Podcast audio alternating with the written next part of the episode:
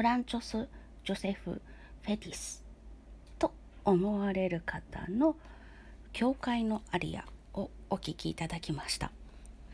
なぜと思われる方と申し上げたかというと作曲者名の後ろにクエスチョンマークがついております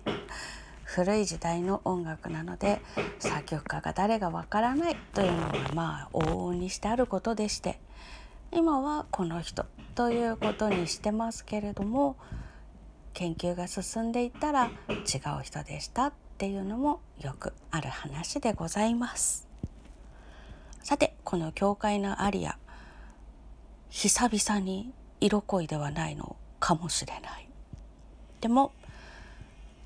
神様に